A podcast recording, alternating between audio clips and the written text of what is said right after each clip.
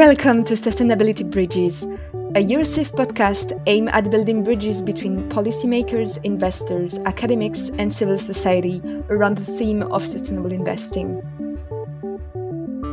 Eurosif is the leading pan European association promoting sustainable finance and sustainable investing at the European level.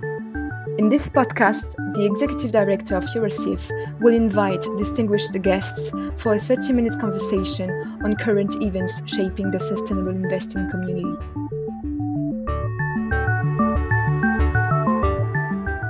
Good morning, ladies and gentlemen. My name is Victor van Hoorn, and I'm the Executive Director of Eurosif. For this episode, I'm delighted and honored to be joined by Florian Heeb, who's a researcher in the Center for Sustainable Finance and Private Wealth at the University of Zurich.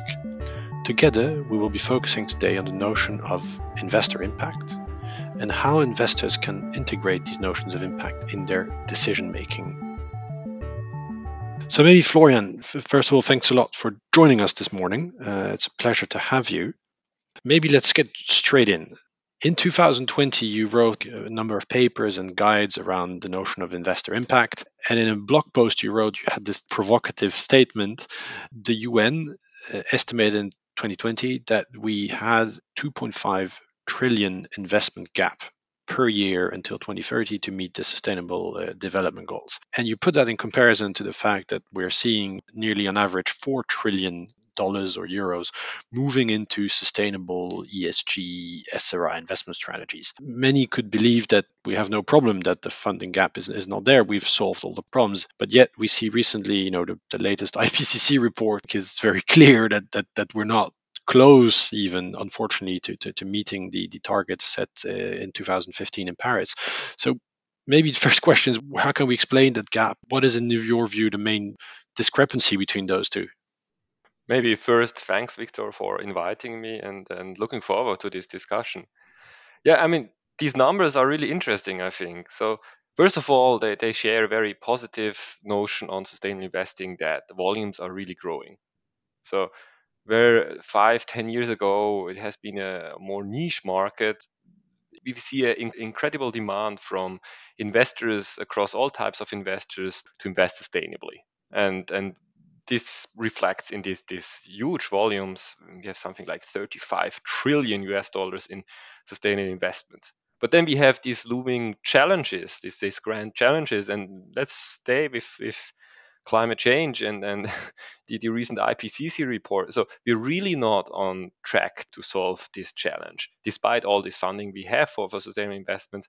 And I think here it's really important to look at what do we actually need in terms of investments? And that's why I like this bit old right now figure of 2.5 trillion, the SDG funding gap. And if we drill a bit deeper into to this report by the UN on, on what's actually needed, you will see a lot of the needed finance, needed investments are direct foreign investments into risky infrastructure projects. If you look at climate change, we know what needs to be done. The question is just how we get it done. We need a lot of renewable energy investments, and a lot of these investments need to be done in places where financial markets are less mature, where political risks are higher. So we need wind power and, solar power in Southeast Asia and in, in, in sub-Saharan Africa. In, in many places, we need to phase out coal in most of the emerging economics where, where they still play an important role. I mean, if these would be profitable investments, they, I mean, it would be no problem if they just would correspond to the risk return profiles we expect. There is a huge need for investments that really make a change on how large parts of our rural economies are developing. And the challenge is to match this demand for these investments that really help us to fight climate change with this incredible demand for sustainable investing we see in the recent years. There, I think it's really helpful to match these numbers. So, in terms of volumes, we're there. But in terms of the type of investments, we're not there yet. And I think there it, it really helps to, to start about talking about investor impact. So what's the impact of all these assets we have in sustainable investment, of all these volumes we have in sustainable investing? What type of how can they change the world? How do they change the world? And does this really match with what investors expect?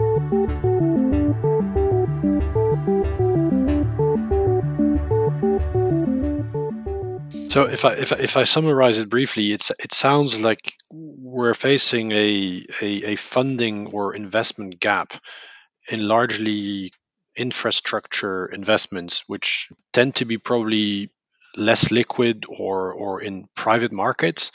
Whereas I think it's fair to say the four trillion we've seen is, is moving rapidly into liquid markets of public listed equities or bonds. Is that also your view? Are there additional bottleneck factors in your view that, that play a major role here? I think that's that's certainly one of the key points. I mean, I mentioned this infrastructure risky asset where we also need other things. We need innovation. I think there's a lot of potential for startups, for venture capital, for green venture capital. But as you rightly mentioned, if you look at the current volumes of sustainable investing, it's mainly investments into large established companies in mature financial markets. There is certainly a mismatch. But also on the other hand, that's I mean how most portfolios look like. So if, if you look at the average investor, average pension fund, a lot of assets need to stay in these asset classes.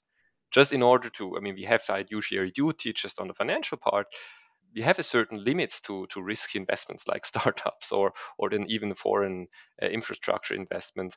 So it's also a huge question how to leverage this huge chunk of investments into liquid products, into large companies um, for change.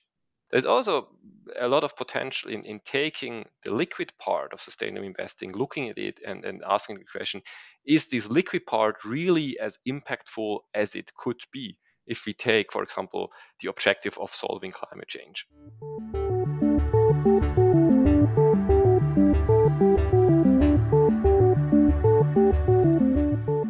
Okay, no, thank, uh, thanks for that. You in your you know you, you've already briefly touched on the question on the notion of, of investor impact, and I, I know you've uh, you know you, you, and your colleagues published a, number of guides uh, looking at that at the notion of investor impact. But I think it, it may be helpful here for our audience this morning if you can briefly I- explain what you mean by that, and, and particularly in contrast to what I think you refer to as company impact. Sure. I think it, there's there's usually there's three concepts that I like to mention in order to have a good discussion on how to make sustainable investing impactful. First of all, what is impact? Impact is we define impact, and I think pretty much everybody else defines impact as the change that caused by a certain activity. So you do something, something happens, and your impact is always what you cause. So what you need to think about what would have happened anyhow, then you check what has happened, and your impact is the delta. So you always need a counterfactual, some people call it additionality. What did you change beyond what would have happened anyhow? And in many way areas of our life, that's pretty straightforward. If I replace my fossil fuel driven car by electric car, I burn less petrol, I have less CO2 emissions. So it's pretty clear. In financial markets, it's less clear because everything you do is somehow mediated by relatively efficient financial markets. It's not directly, you don't steer companies, you, you just invest in companies. So you always need to ask yourself, how is my action connected? How does it change? What would have happened anyhow? And here it really helps to distinguish by between company impact and investor impact. So company impact we define as all the effects a given company has on the real world, on a given parameter of interest. Let's stay with climate change and take CO2 emissions, but you could take pretty much every other uh, indicator like gender equality or biodiversity or whatever you, you, you want to change or want to make a contribution. But that's company impact. What companies do or cause with their operations, with their products and services, the contribution they make to a better world. Or if you turn it negatively, the, the damages they do to, to certain public goods also part of, of company impact. But then I think a very important notion is that the impact of the companies you own as an investor is not your investor impact. And investor impact we define as the change of company impact that you as an investor cause. So we're back at this initial definition that you always need to cause something beyond what would happen anyhow. So you need to think about how can you as an investor influence what companies are doing. Can you help companies to do more good or to have less negative impacts? And here it comes to the third concept we often work with is it really helps to differentiate between two fundamentally different types of investor impact. So ways how investors can influence um, companies. First of all, growing green companies. I say green, take pretty much every sustainability indicator, but let's stay with green and brown for the sake of uh, simplicity. So, growing green companies meaning you take capital allocated to companies that are making a positive contribution to, for example, climate change and help them to grow. But then you need to think about in, under which conditions does my capital allocation really trigger growth? We have some indications from evidence from research showing that this is rather unlikely for large established companies that already have access to super efficient markets. That's probably something you'd, you'd, you'd expect more in the realm of venture capital or innovation funds or potential private equity. Yeah, or infrastructure funding, or I mean, if you move then to emerging markets, to, to immature markets, if you want to trigger growth, you always need to go to places where there is inefficiencies, where there's frictions, intransparencies, immaturities, or any kind of hurdles that, that keep financial markets from working efficiently. Because if they would work perfe- perfectly efficient, I mean, all good projects that are profitable would get the funding they need, which is, yeah, basically what uh, to some extent we can expect for large established um, companies. But then there is the second mechanism, which is is improving brown companies, so triggering change, and that can also be done at, at the liquid parts at, of portfolios at large established companies. And then we're more talking about shareholder engagement, voting, potentially conduct-based screening, providing incentives for companies to improve. So all the ways investors can take even large companies and nudge them to become become greener, so to say, not affecting the growth trajectories, but rather their green quality. So how strongly they, they provide positive benefits or negative benefits to to the planet.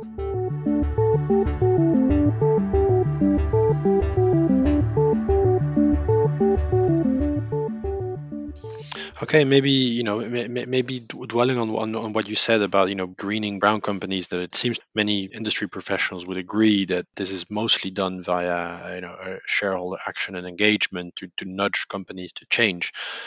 We're, we're going to get there later on about more specifically about the, the report uh, Eurosif did last year, focusing on this notion as well. But I think I do want to pick out something there, uh, which was uh, the question you know is there a point where shareholder engagement has its limits and where actually in you know for certain industries to change you need to change the whole uh, the whole policy making framework or incentives framework around particular industries or particular innovations would you say that there's also potentially a role for investors to get more active on, on, on public policy engagement with, with policymakers? I think that's something the Net Zero Asset Owners Alliance recently uh, alluded to in one of its publications.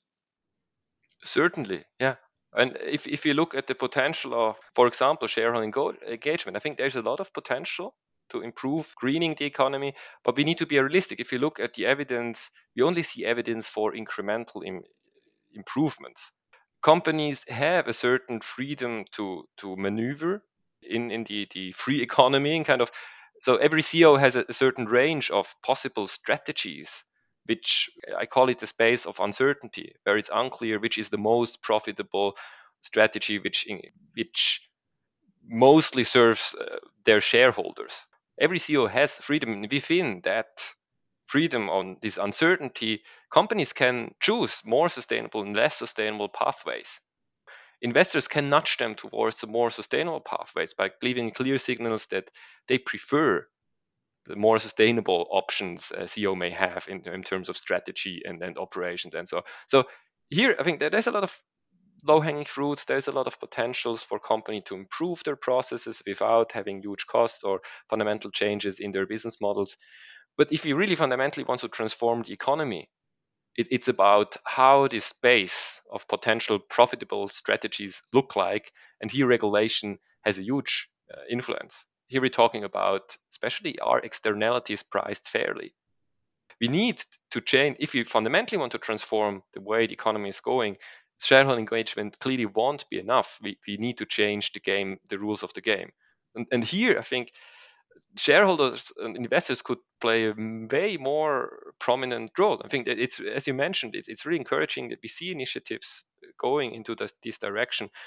But I think if you look at most investors out there are large, often passively with large investors with diversified passive portfolios or even active, but they do not have per se an incentive to, to push certain industries with, with particular interests, as for example the coal industry. When these uh, or other industries with, with strong lobbies to, to promote that, they have an incentive to generate returns on the long run for the entire economy. And we know since a long time that we only can solve this tragedy of the commons problems, these, these common pool problems like climate change with clear rules of the game.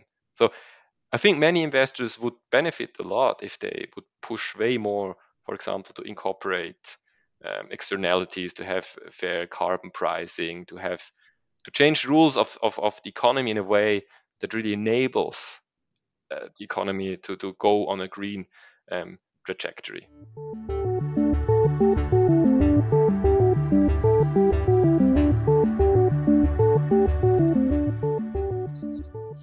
No, it's interesting. Uh, it's interesting what you say because that that's that that's at least uh, one of the uh, the paradoxes which I, I, I find in, in, in discussions we're having is that on the one hand, I think in many uh, many countries and, and, and, European or beyond, the the, the, the public discourse in, in, politics is that the transition is expensive, that it's going to cost us a lot of money.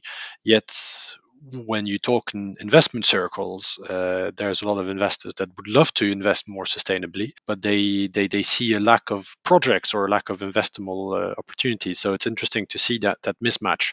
That sound there is not uh, is not there's a lack of money, but actually we need the right incentives to to put that money to to, to work obviously, you know, the, we we know that that I think since you know 2017, 2018, the EU uh, took took this, this major leap forward with its uh, sustainable finance action plan, which clearly the, the stated objective was, uh, you know, one reduce green, greenwashing, but two also kind of reorient capital to the to the, to the right investments. Uh, as you just said, we we will have to address this notion of investor impact in, in, in achieving that, or at least get get get the right paradigm of thinking in the in the, in the institutions. I think where we see sustainable finance, a lot has been done. It has triggered a lot of discussions, a lot of, of, of new awareness of more sophisticated approach to investing. But it it seems that we haven't yet got the dial exactly right around this investor impact. So do you agree with that assertion? Do you see things that be done differently or where kind of you know regulation could, could push us to the, this extra nudge in that direction? Yeah, I mean, f- first of all, I mean, I'm, I'm really happy to see that there is so much political momentum on this topic. So, I mean, the, the, the, the, whole entire EU regulation on sustainable finance, it has been a huge effort and a unique effort to, to push that field forward. But I think the great, great challenge is that that's what we discussed before. I mean, it's, it's immensely complex how investments can turn into real world impact. And I, I, I agree with, with the statement you made before. I think the notion of investor impact is not, in my view, sufficiently reflected in the policy frameworks we have. So let's take the SFDR as it is. The SFDR doesn't have the, the notion of causal impact uh, written down in, in regulation. And I think that the basic core problem is how, how SFDR defines sustainable investing. So SFDR defines sustainable investments as investments in economic activities that contribute to solving our challenges we have. So there is a contribute, but only on the level of of economic activities. So that's what, what I would call company impact. So, so the SFDR defines sustainable investments purely on company impact. It doesn't have a contribute on the level of that an investment actually has to contribute to this outcome. It only has to invest into companies um, that contribute. And as, as, as, as I mentioned before, in some cases that that's that's perfect. I mean, it, it, there's if you can assume that investing in activity will boost it automatically, that's fine. And and as mentioned before, we have good evidence that this can work for SMEs, that this can work for startups, or in, in, in financial markets are less mature. The challenge we have is that, that, that SFDR mainly covers large products that, that, that, invest mainly in, in, large established companies in mature financial markets where, where cannot take this investor impact for granted. That by just investing into green activities, that you will actually boost these activities. And if I, I mean, I think that's an aspect regulators still have to work on, and at this where where where the SFDR and, and, and the impact of the entire regulation could gain a lot if, if this this investor impact um, would would be kind of have more prominent in the regulation. And it, could be easy. I mean, we, uh, just together with, with my colleague Harald Valkati, we made the argument by just changing the sentence sustainable investing are investments in economic activities that contribute to societal activity. Change it to sustainable investments are investments enabling economic activities. Or cut the economic activities completely. Say sustainable investing investments are investments that contribute to solving um, uh, global challenges or societal challenges. So I think there there lays a lot of potential to, to improve the, the impact of the entire framework with some small measures.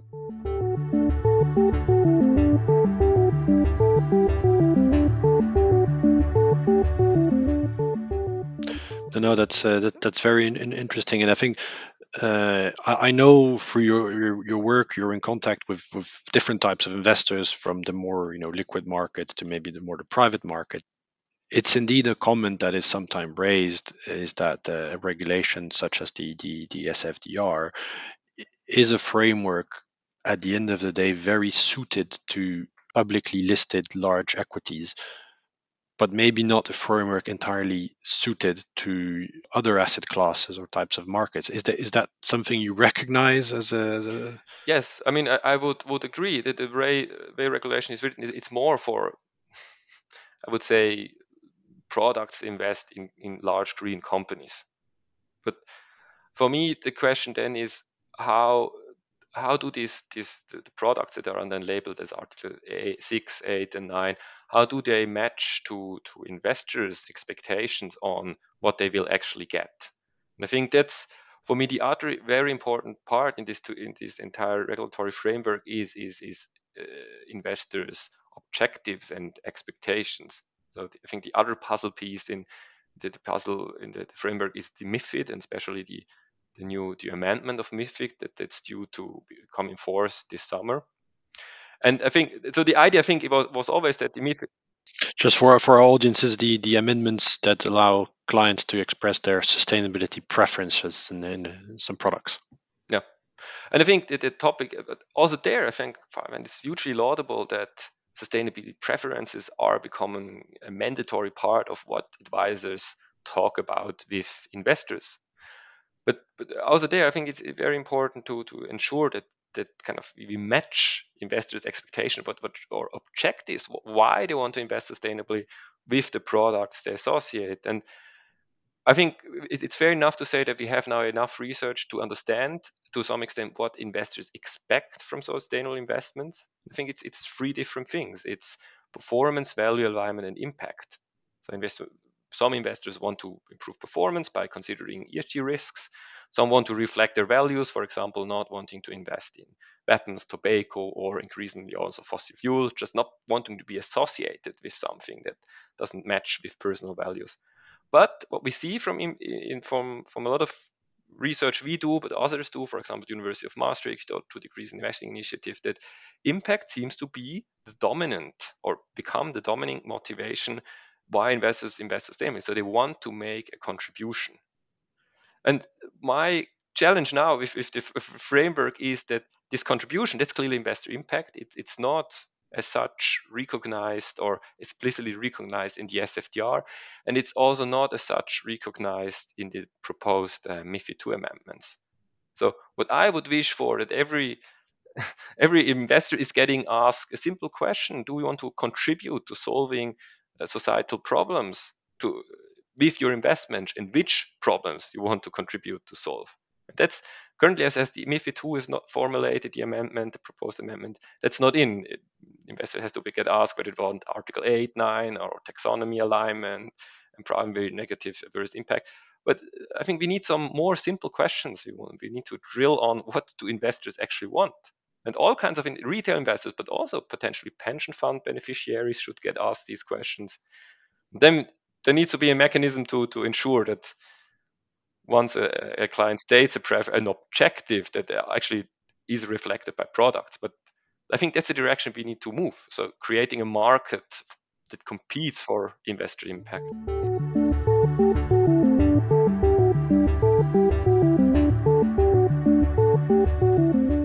But I think that's that's that's an interesting point you raise because if we uh, if we if we stick to that point and follow the, the, the logical reasoning a, a, little bit, I think one of the main challenges I think we we see is that you of course you know for many I think retail investors there will always be you know the need to have some adequate performance uh, products that are diversified and liquid.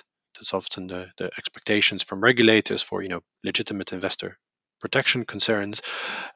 But equally, there is this notion that a lot of people want to have this impact when they kind of uh, invest sustainably, uh, which at this stage seems easier to demonstrate in certain asset classes, which are not always suitable for, I would say, retail investors. So, my question is, you know, isn't the biggest challenge, uh, you know, in a way that we need to solve is is how do we start assessing or looking at how those products that satisfy those liquidity and risk diversion requirements, what kind of impact they can claim or not, but kind of managing those expectations, I would say.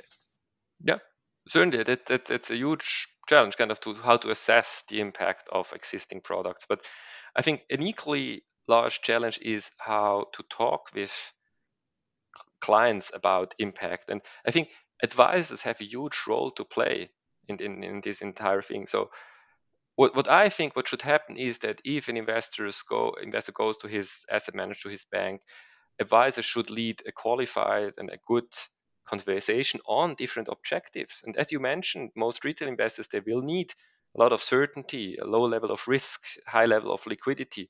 But that's not their only goal. So they may also ha- want to have impact or value alignment. So it, it's important to have a discussions to how do personal values look like and on this direction, we often see kind of a certain set of values being imposed on investors. So I think we need way more individualization here, and personalized ETFs, for example, are a, a great option to do so.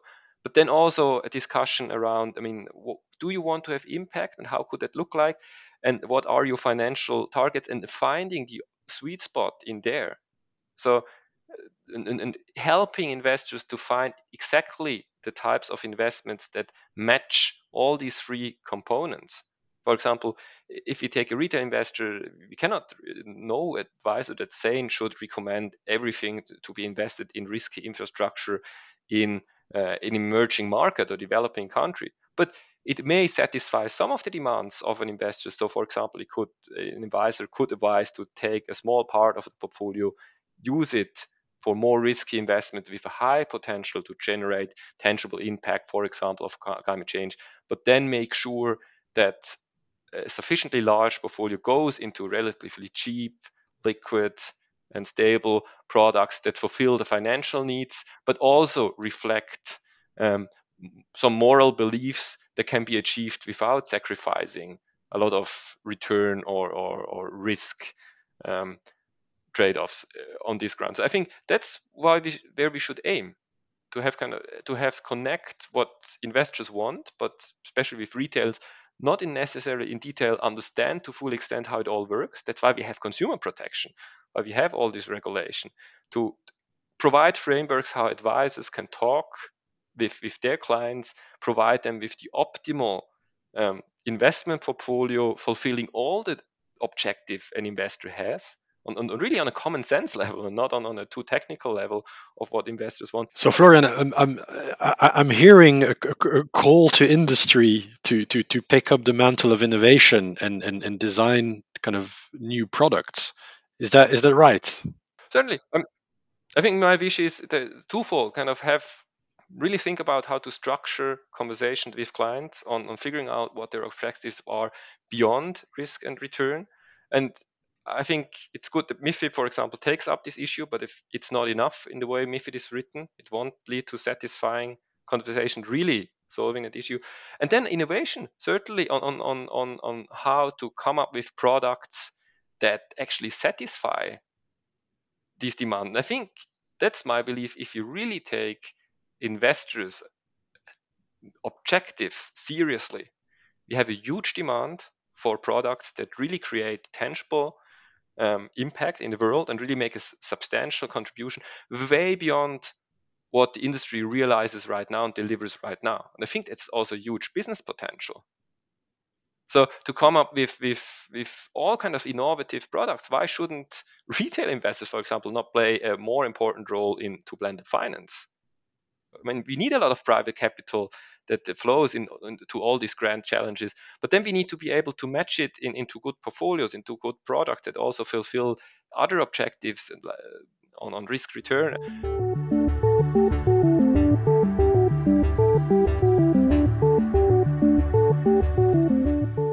Maybe quick, uh, maybe quick question. You mentioned blended finance and indeed kind of targeting. I think blended finance is usually deployed in the you know, in infrastructure sector. At least there's an opportunity there to deploy it in the infrastructure sector. Which uh, you know, to make the circle round at the beginning of the podcast, we identified that as one of the major issues that we needed to tackle. Wouldn't pension money with long-term cycle be an ideal kind of source of funding for those vehicles? Certainly, yeah. I think also there is a lot of potential, but then I think there we need to have a good discussion about fiduciary duty. What what is how should pension funds um, take into consideration other objectives as just providing as good pensions as possible? Should they also care about how the world looks like, where the beneficiaries will live in 30, 40 years, or even their children? And I think there again, a simple solution is first of all ask beneficiaries on their objectives and, and, and then base base base portfolios based on, on, on a broader set of objectives. And so, as you mentioned, I mean that, that's about the, benefit of, of pension funds. They they have this long time horizon. They they're really qualified institutional investors, so they could play a much stronger role once they realize this demand and, and, and take it seriously for impact to provide capital to vehicles that are maybe more complex like blended finance vehicles, but really push uh, the scale of, of change we need, for example, in, in, in, infrastructure in emerging markets, together with state actors. That's that's the beauty of, of blended finance that it combines um, public money and private monies in ways where every part gets what they actually need, and the world gets as much outcome as as we need. But I think there mainly translation work is necessary, bringing these two worlds together, and then creating products that are attractive and, and, and sellable beyond some very specific uh, types of investors, as you mentioned, to, to, to pension funds and, and, and uh, more broad set of investors. Well, thank you, Florian. That's a very, you know, very inspirational words to finish off our, our podcast today. And you know, f- f- thanks for bearing with me. I took you on a slightly different path than we had uh, agreed before, but it was, uh, I think, it led to a great conversation. Uh, it's been a pleasure having you, and it's been a pleasure also uh, seeing all the research that that, that you guys are producing.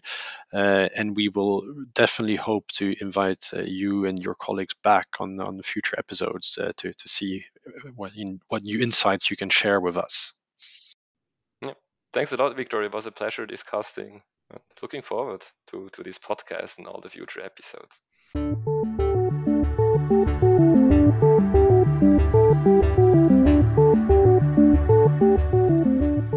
It brings us to the end of this insightful conversation and the end of today's episode.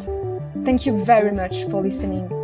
Do not hesitate to like, follow, and share this episode of Sustainability Bridges. Eurosif will continue in the next episode to bridge the gap between the policymaking and the practice of sustainable investing with the help of distinguished guests. In the meantime, please visit our website and follow us on social media to stay tuned. See you next time for a new episode of Sustainability Bridges.